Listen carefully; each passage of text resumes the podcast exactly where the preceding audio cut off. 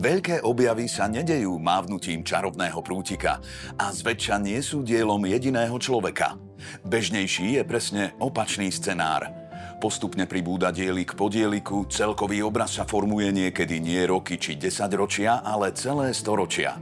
Ide o skupinové úsilie, aj keď sa celá skupina nikdy nestretla a jej jedinci sa navzájom často vnímali ako rivali. Každý chce byť prvý, čo spraví veľký objav. Podobný scenár malo aj hľadanie odpovede na otázku, z čoho rastú rastliny.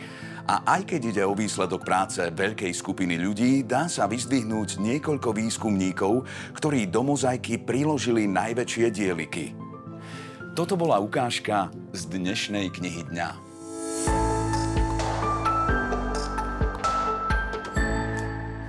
Dnes som pre vás vybral knihu, ktorá ma zaujala aj svojim názvom a jej autorom.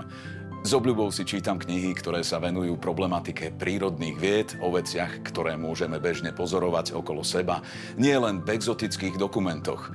O obyčajných zázrakoch napísal vedec, fyzik, ktorý stojí za projektom Vedátor SK.